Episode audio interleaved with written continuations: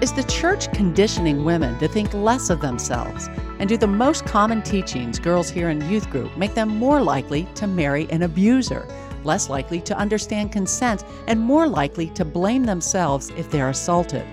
Welcome to the Roys Report, a podcast dedicated to reporting the truth and restoring the church. I'm Julie Roys. And today I'm going to be speaking with Sheila Wray Gregoire, author of a fantastic book exposing toxic church teachings on sex and women called She Deserves Better. Sheila and her team surveyed more than 7,000 women for this book, and what they found was truly eye opening and concerning. They found, for example, that the emphasis on sexual purity can backfire. Instead of helping girls make good choices, it can actually shame them and prime them for abuse. Similarly, much of the teaching surrounding modesty can cause low self esteem and body image issues. In this podcast, I'll explore these toxic teachings with Sheila, and we'll discuss how to really protect our daughters so that they can experience healthy relationships with men, with themselves, and with the church. I'm so excited to explore this topic with Sheila, but first, I'd like to thank the sponsors of this podcast, Judson University and Marquardt of Barrington. Judson University is a top ranked Christian university providing a caring community and an excellent college experience. Plus, the school offers more than 60 majors, great leadership opportunities, and strong financial aid. Judson University is shaping lives that shape the world. For more information, just go to judsonu.edu. Also, if you're looking for a quality new or used car, I highly recommend my friends at Marquardt of Barrington. Marquardt is a Buick GMC dealership where you can expect honesty, integrity, and transparency. That's because the owners there, Dan and Kurt Marquardt, are men of integrity. To check them out, just go to buyacar123.com. Well, again, joining me is Sheila Wray Gregoire, founder of BareMarriage.com, the largest single blogger marriage blog. She's also an award winning author of nine books, including The Good Girl's Guide to Great Sex and her latest, She Deserves Better. Sheila is passionate about changing the evangelical conversation about sex and marriage to line up with kingdom principles, and she's passionate about calling out abuse and making church a safe place, which makes her a kindred spirit. So, Sheila, welcome, and I'm just so excited to talk to you about this book. It's a fantastic resource. Thank you, my friend. It's good to join you again. And again, being you've been on my podcast before, but before I recorded this podcast with you, I went back and listened and I'd forgotten all about this. But you and I were on Moody Radio together back when I did my show Up for Debate, talking about, of all things, modesty. I know. it's funny how things come full circle. they do. And and I think both of us, if we were to record that today, would probably be in a little different place. Mm-hmm. A lot has happened in the past five or six years. And I think that's a lot of what we're going to be talking about the evolution of things within the evangelical church. A lot has changed, but unfortunately, a lot has stayed the same as well. And so, really looking forward to diving into that. Before we go any further, though, I also want to mention that I have an exciting announcement that you will be coming to the Restore Conference on October 13th and 14th. So, so excited about that and about having you join us. So, thanks for agreeing to do that. I'm just thrilled that you're going to be there. Well, I'm just so excited to meet people in real life. I, you know, you feel like you type into your keyboard all the time, and I'm so uh, yeah, I'm so jazzed to see everybody. yeah, and for those of you who don't know what Restore is, it's a two-day conference for folks that have experienced church hurt or those who are allies of these folks who have experienced church hurt or church leaders especially. We would love to see church leaders come. I know at the past two conferences that's been an area that's been growing people coming saying we want to know how to minister to people who have been through these sorts of church hurt experiences and some of the other folks coming Wade Mullen, Mary DeMuth, Lori Anne Thompson, who I know is your fellow Canadian there in the Great White North. So, really excited about that. If you want more information, just go to restore2023.com. Again, restore2023.com. But Sheila, to get to your book, She Deserves Better, I just finished reading it last night. It was outstanding. And what was really kind of fun is that my daughter, my 21 year old, is home. And so I got to read portions to her, and she was like, Man, I want to read this book. This is an outstanding book. So you got the thumbs up from my daughter as well. Oh, that's great to hear. Yeah, it was it was really cool. And I know that we're going to have a lot of conversations around this book. And actually after each chapter you have discussion questions that moms and daughters can have these conversations, which what a great resource. I mean, I think this is going to be so helpful for moms and daughters to engage over these topics that was really our prayer. We have about a thousand people in our launch team, which has been crazy. And a lot of them are saying, I'm either reading it so that I can talk to my daughter better, or I'm reading it to reparent little 15 year old me. Yes. Because it's all the stuff I should have heard, but I didn't. Yeah. Yeah. Yeah. Well, I love the premise of your book that women deserve better, especially women within the evangelical church. And I have to say, it's just been sad to see in so much of my reporting that women in the church are not believed a lot of the time. They're silenced, they're gaslit, they're fed lies about who they are and about their worth. And so I see that changing and the culture is changing. I think we're just on the cusp of that change. But I think you're a big part of that. And your advocacy and your voice has been so important. So thank you for that yeah. and looking forward to unpacking that. I had to laugh at the the opening of your book when you talk about growing up with blue eyeshadow, the Brady Bunch and learning to play guitar using Amy Grant tunes while on summer mission trips. I think we must have had the same adolescence. yes, with the bangs that go really high too, right? Oh, that you're teasing your bangs. Yes. Man, my hair, I think from one side to the other was about a foot, you know? Mm-hmm. I mean, yes, it was the 80s but we really did have different messages when it comes to sex and marriage and dating. You know, you said that you dated a lot in high school. I dated a lot in high school. I came from a very strong Christian home. I dated non Christians, which I'm not sure that was the best thing. You know, I look back and I'm like, ooh, some stuff could have gone really bad. It didn't, but it could have. But yeah, I mean, that was the culture we grew up in. Our daughters, on the other hand, grew up thinking if you're in certain evangelical conservative churches that dating was taboo in the church. You know, we had books like I Kissed Dating Goodbye, the purity rings became a thing. You would think that given all of this emphasis that we've had in this, you know, latest generation on dating and sex and everything, that it would produce a lot better marriages and a lot healthier marriages. That's not what you found, was it? No, exactly. When purity culture came in, and you can kind of date it to the mid 90s, maybe to like 2015, although I think it's still mm-hmm. there, it's just using different words. mm. But the messages that were really taught, especially to girls, ended up having really significant long term effects that were harmful which is so so sad. And I, I don't think the intention was ever that. I think that the people teaching this stuff they had good intentions but mm. they just didn't realize the implications of what they were saying. And so that's what we're trying to do and she deserves better using actual research. We we surveyed 7000 women to see how their experiences as teens in church and the messages that they were told in church how those impact them long term and the picture's not pretty yeah, I mean it's interesting because in the church so often we talk about all the dangers that are outside the church. Mm-hmm. And you actually found that the messaging around some of these things is actually more healthy in the secular culture, which is shocking yeah. than in the church. Am I getting that right? Absolutely, especially around things like consent and date rape, around ideas that women have worth and that our voices matter. Those are things that are definitely healthier in secular spaces. And I think that's tragic and it needs mm. to change. Yeah. And when we're talking about this, though, even though we're talking in the church, these messages that we're going to be unpacking, these aren't biblical messages. it's not like Christianity has been tried here and found wanting. It's like, I kind of think of it like it's a Pharisaism on top of what the Bible actually says. We've created these rules on top, right? Yeah, exactly. Because when when you look at the negative things that we measured, Jesus never said them. Yeah. Jesus in very many cases said the exact opposite. Hmm. And yet our church culture has created gender dynamics that are really harmful for girls.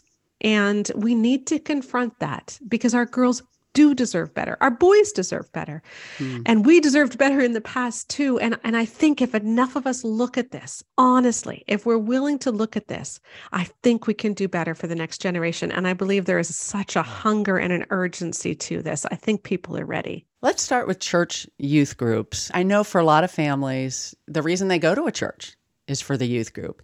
And I'll be honest, even though my husband and I have done youth group ministry, the older I get, the more I've really started thinking about the wisdom of pooling a bunch of teenagers all together at this stage of life and then putting some inexperienced pastor over them.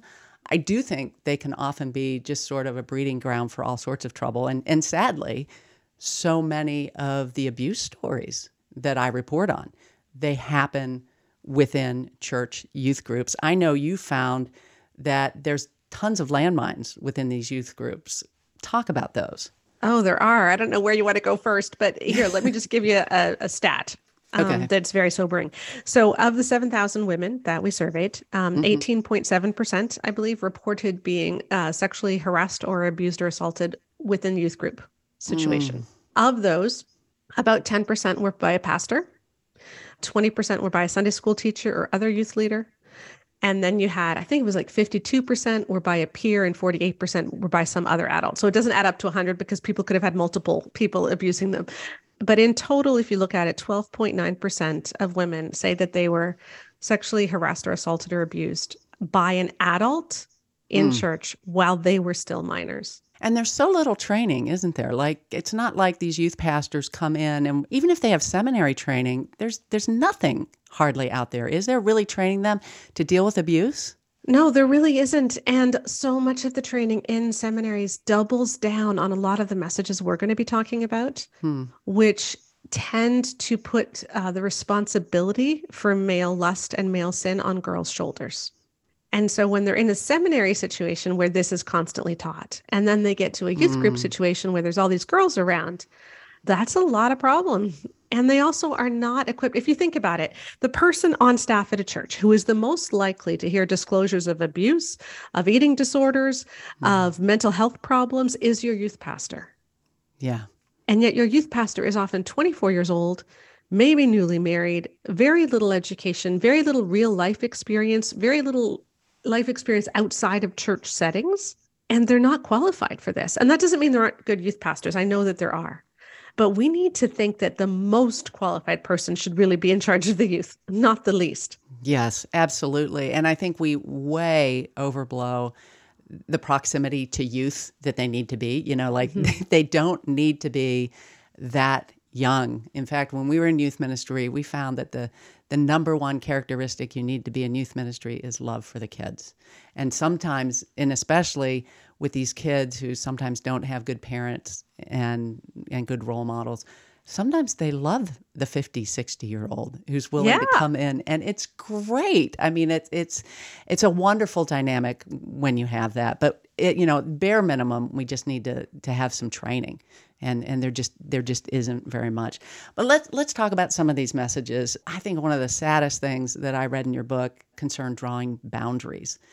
I think we do a good job of encouraging you know our kids to draw boundaries around their faith you know to stand for their faith and be bold about it and you know avoid drugs and alcohol things like that but when it comes to standing up for themselves especially if you're a girl you found that our churches do a pretty abysmal job would you tell me about that and what your your survey found? Sure. So, do you remember the acronym JOY? It, has been used a lot in church circles Jesus first, other okay. second, you last. Mm-hmm. And Camp Kanakuk has a similar saying called I'm 3rd mm-hmm. where, you know, Jesus first, other second, you're last. And so, we're supposed to be caring for other people and not worrying about ourselves. Mm-hmm. Camp Kanakuk is also involved in one of the worst sexual abuse scandals yeah. where they ignored complaints of parents, where they allegedly promoted and moved people around who were known to sexually abuse kids. And you have to wonder how much is this I'm third mm. idea impacting abuse rates? Because I think they're very linked. And that seems to be what we found as well when it comes to boundaries, there's two different kinds. There's what I call conviction boundaries. So I don't drink, I'm not having sex till I'm married. And we're mm-hmm. really good at those, like you said. You know, yeah. churches are super good at those. Christian kids do tend to have sex less, to drink less, all of that stuff. So yay, way to go us. So that that's some good news. what we're really bad at is protection boundaries. Hmm. So the idea that I am worth protecting, that I actually matter, Because when you believe the joy acronym, then what you think is no, everybody else's needs have to come before my own. That's not actually what Jesus said. You know, Jesus said, you know, love others as you love yourself. Mm-hmm. So we need to love ourselves too. But girls, especially, are often taught if you say no to someone who needs you, then you are hurting that person and that is bad. So you'll have you'll have a friend maybe you're their only friend they're a little bit socially awkward they text you constantly. So what are you doing? And it's like you're trying to get a paper done and it's like i'm bored and and they won't go away. And then if you try to draw boundaries they're like but you're just the only person and without you i would be so lost. And maybe they even threaten you know we we talk to women who's they would have people threaten to kill themselves and and you don't know what to do as kids and you feel mm. like I am responsible for this person. And so no matter how much awkwardness I feel, no matter how put out I am, I have to live with this because that's part of being Christian. Jesus didn't even do that. And you talk about, and, and we talk about this a lot in, you know, abuse survivor communities about DARVO, you know, this mm-hmm. idea deny, attack, reverse the victim and offender. You talk about the churches, we're actually DARVOing these young teenage girls often. Oh, right? we do it so much in, in many different ways. And throughout the book, we show how we darvo about modesty, about consent, about boundaries, about feelings. We're really good at darvoing in the church. Oh, we are. But one of the ways that we get kids to have no boundaries is we tell them that their emotions don't count. Hmm. Right. So, whatever you're feeling, you're not really feeling it because you're supposed to have joy in the Lord, Julie. Hmm. What's the matter with you that you don't have joy in the Lord? And so if you're feeling anxious, if you don't like being somewhere where other people tell you, no, this is supposed to make you happy, then you're told, well, the heart is wicked and deceitful above all things. Yeah. And yeah. you need to stand on faith, not on feelings, because feelings are bad. But emotions are what God gave us to be our little spidey senses. Like they tell us what is going on in our situation, in our circumstances, and if there's something that we need to work on. And if we're constantly telling girls, you don't feel what you think you feel, then they learn that when I'm uncomfortable, I need to disregard that. Hmm. You never want your child to disregard being uncomfortable you want your daughter to say, okay, I'm uncomfortable. Maybe there's a reason for this. Let me investigate what's going on to figure out if there's a reason that I'm uncomfortable. Or even if I'm uncomfortable, that matters in and of itself. And I'm allowed to remove myself from this situation. Mm-hmm. But no, it's like, you don't really feel that. What, what do you mean you feel uncomfortable? What do you mean you don't like being with this person? Don't you realize, Julie, and now we're going to mm-hmm. reverse victim and offender, that by yeah. saying that you are hurting them? Now, what do you mm-hmm. mean you don't want to be with this youth leader? Mm you know don't you realize how much time they've spent how do you think they're going to be able to keep ministering julie if you if you say that to them right? It's unbelievable. And as you're saying that, I'm, I'm thinking of the church that we recently left because there was a sex abuse scandal and it wasn't handled correctly. And you have an abuser who is being chaperoned to come to church. Mm-hmm. And again, it's like, oh, but don't you care about the the abuser? The person who abused a teenage girl, sure, I care about him, but I care about protecting all of the the women in the church and this idea of chaperoning them so they can come. I mean, it's just why are we so often and you'll hear this so often too when you have an abusive pastor or whatever, let's pray for him. How many are praying for the victims? Like why do we always seem to prioritize the predator instead of the victim or instead of the vulnerable? What is that? Yeah. You know, my oldest daughter, who's one of the co authors on the book. So there's three of us. How fun is that to have your daughter work? I mean, that's just got to be awesome. It is really. Uh, Rebecca, I, I, like to say that Rebecca writes most of the snarky lines. So when there's really a good one liner, that's Rebecca, my daughter. Mm-hmm. And she wrote most of the modesty chapter because that was her big thing. And she edits, mm-hmm. she makes everything better. And she does all our focus groups and then, and she writes the survey. And then Joanna does all of our stats. And she's amazing at that. I don't even understand half of what she says, but she's very good at it. Um, mm-hmm. but when Rebecca, my oldest, when she was in youth group, she was probably about 15, and there was an 18 year old who was hanging out in their youth group, and he was known to have sexually assaulted several girls at the high school.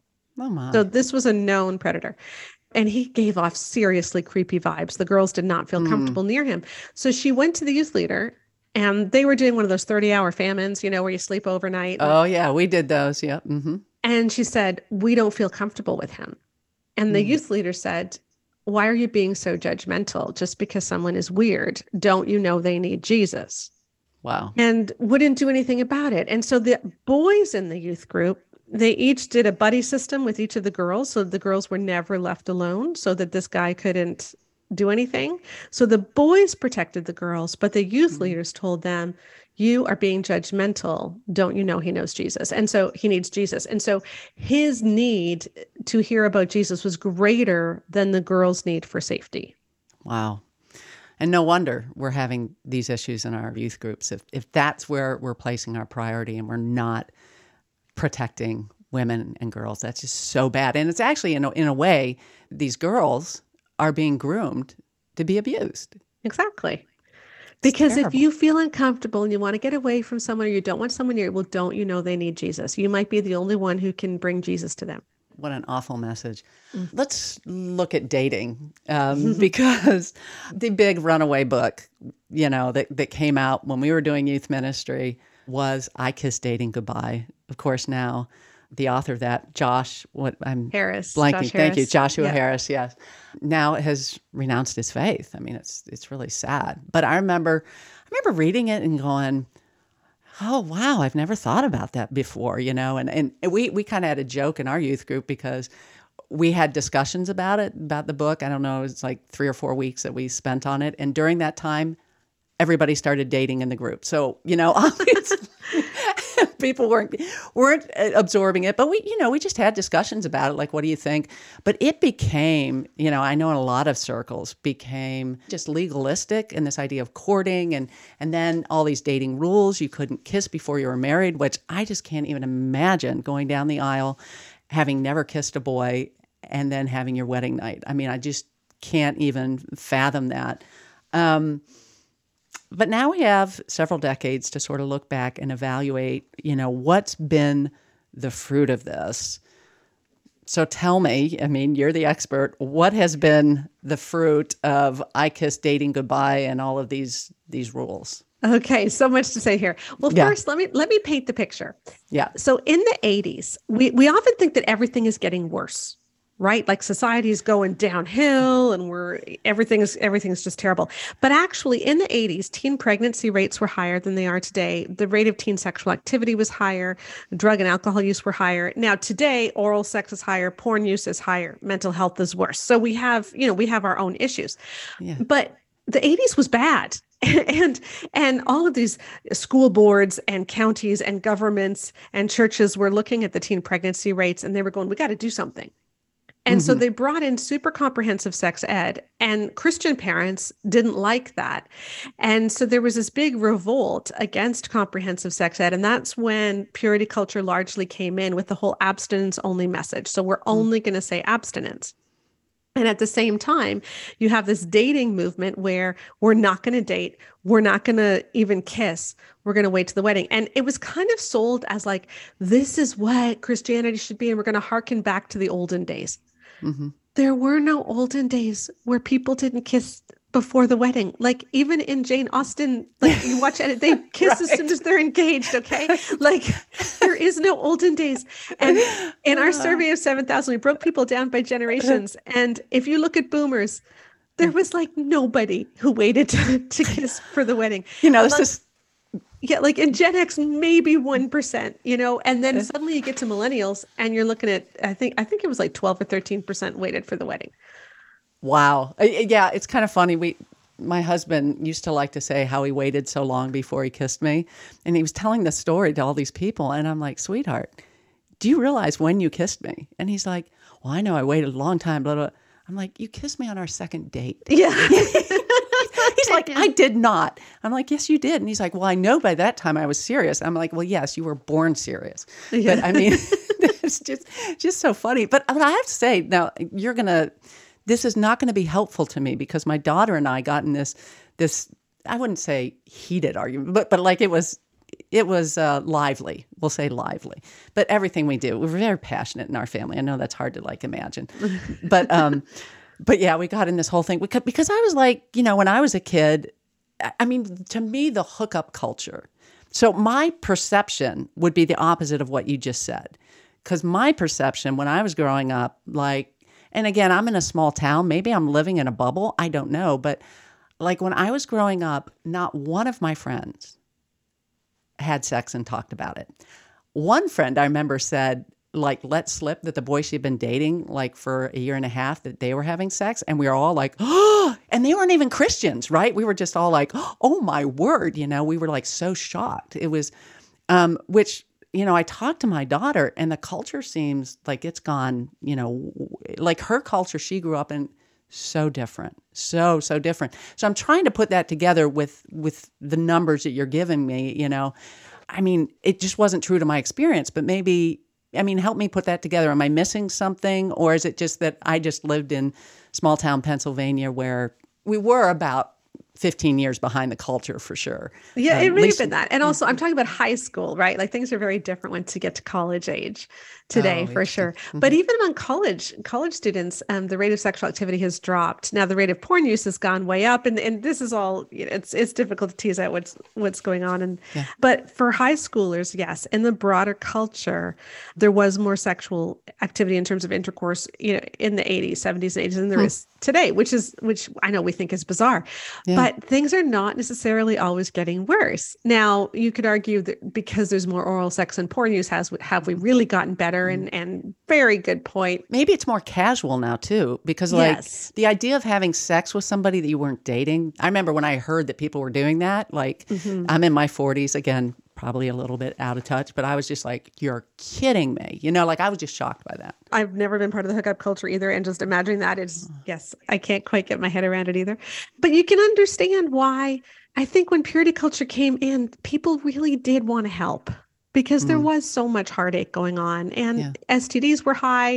You know, people were trying to prevent teen pregnancies. And so they thought all we need to do is get kids to stop dating if we can just get kids to hmm. stop mm. dating and to take marriage more seriously and you know to get parents involved in the courtship so that you choose a good mate and you're protected and it, it was very much let's protect these kids mm. so here's what we did we hmm. looked at we took our 7000 women and we divided mm. them into four groups so people who were allowed to date hmm. and dated people who were allowed to date and didn't date, people who were not allowed to date and didn't date, and people who were not allowed to date but did date anyway. So there's mm-hmm. your four groups, the little quadrant.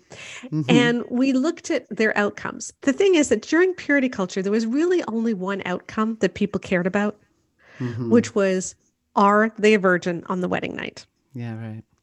I have two married adult daughters, and I can tell you that on their wedding day, that was not my primary concern. Hmm. On their mm-hmm. wedding day, I was just thanking God that neither of them were marrying abusers and that both mm. of them were marrying guys that I had total faith in. Mm. Because as a parent, what you really want, like the biggest nightmare, is that your child is going to marry an abuser. Mm. And so we measured that. We looked at their future marital and sexual satisfaction. We looked at their self esteem because self esteem is highly linked to better mental health, better jobs, better relationships overall. So we had a number of different outcome variables, including whether people got married or not. Paul commends singleness. Mm-hmm. We should be far more welcoming of single people in churches. I think it's terrible that we have created churches that are so antagonistic often towards single people. But at the same time, I think if someone wants to get married and never does, that is something that that we can mourn. You know, if people are happy being single, that is wonderful. But I think we do need to acknowledge some heartache. And, and if our kids want to get married, we want them to be able to get married. So let's add mm-hmm. that as an outcome variable. When you look at all of those things, here's the hard truth there is no one size fits all rule that mm-hmm works best for all of those things. Hmm. And during purity culture, people were trying to find a rule. They were trying to say, just tell me what to do with my kids. Hmm. And there isn't a rule. What I can tell you is that there is one option that works out best for most of those things. And it's your child being allowed to date, but choosing not to. Hmm. And that's not something parents can control. No, no, no. I've, I've, I've raised three kids None of them were disinterested in dating. Much to our dismay, we would have been happy for that. But but yeah, I mean that's that's just a tough thing. But it, it there's no rules in some ways. I think for raising teenagers. Period. Like everything you've been taught. You know the the worst, the worst parenting advice I ever got was from one of these homeschooling. I don't know if Veritas Press or what it was, but I got this DVD teaching, and it was all about how Jesus, at age 12, had all of his character formed and how your child at age 12, Sheila, should have all of their character formed. And I just remember as a parent going, oh my word, we've completely failed. One kid at 12. They don't even have their brains formed. I know. It was insane. And, and all this guilt. But the Christian space, not just were these messages that you're talking about hard for the kids and for those adolescents coming of age, but for the parents too, because they put these ridiculous rules and measures of success on parents. And you know what? What I've seen over raising three kids is if you love them well and stay engaged with them, and that relationship stays warm, eh, despite whatever mistakes they make and you make, because you will make plenty, and keep them connected to, you know, they stay connected to the Lord and to you. By the time they're adults, love covers a multitude of sins. Thank you, Jesus. But that's, I mean, those are the important things. Like you said, my daughter's not married. I have a son, one son who's married. And you're right, on their wedding day, the most important thing is what kind of person are they marrying and what's the trajectory of their life right now? Are they pursuing the Lord or not? I mean, these are the things that matter, not did they perform according to these rules or whatever and it's it's it really is perverse and it, and it's no wonder that we have a performance based idea of god like he's a taskmaster i mean this is a microcosm of really a much larger problem isn't it it really is and it's interesting how the things that we tell teens they are kind of like a painting, a, a small miniature painting mm. of hmm. how we see God in general, because the way that we parent our teens is the way that we think God parents us. And so much in the last few decades of evangelicalism has all been about trying to control kids mm. And guilting them into things and blaming them for things, even things they weren't even thinking about yet, but assuming that they're messing up when they're not messing up.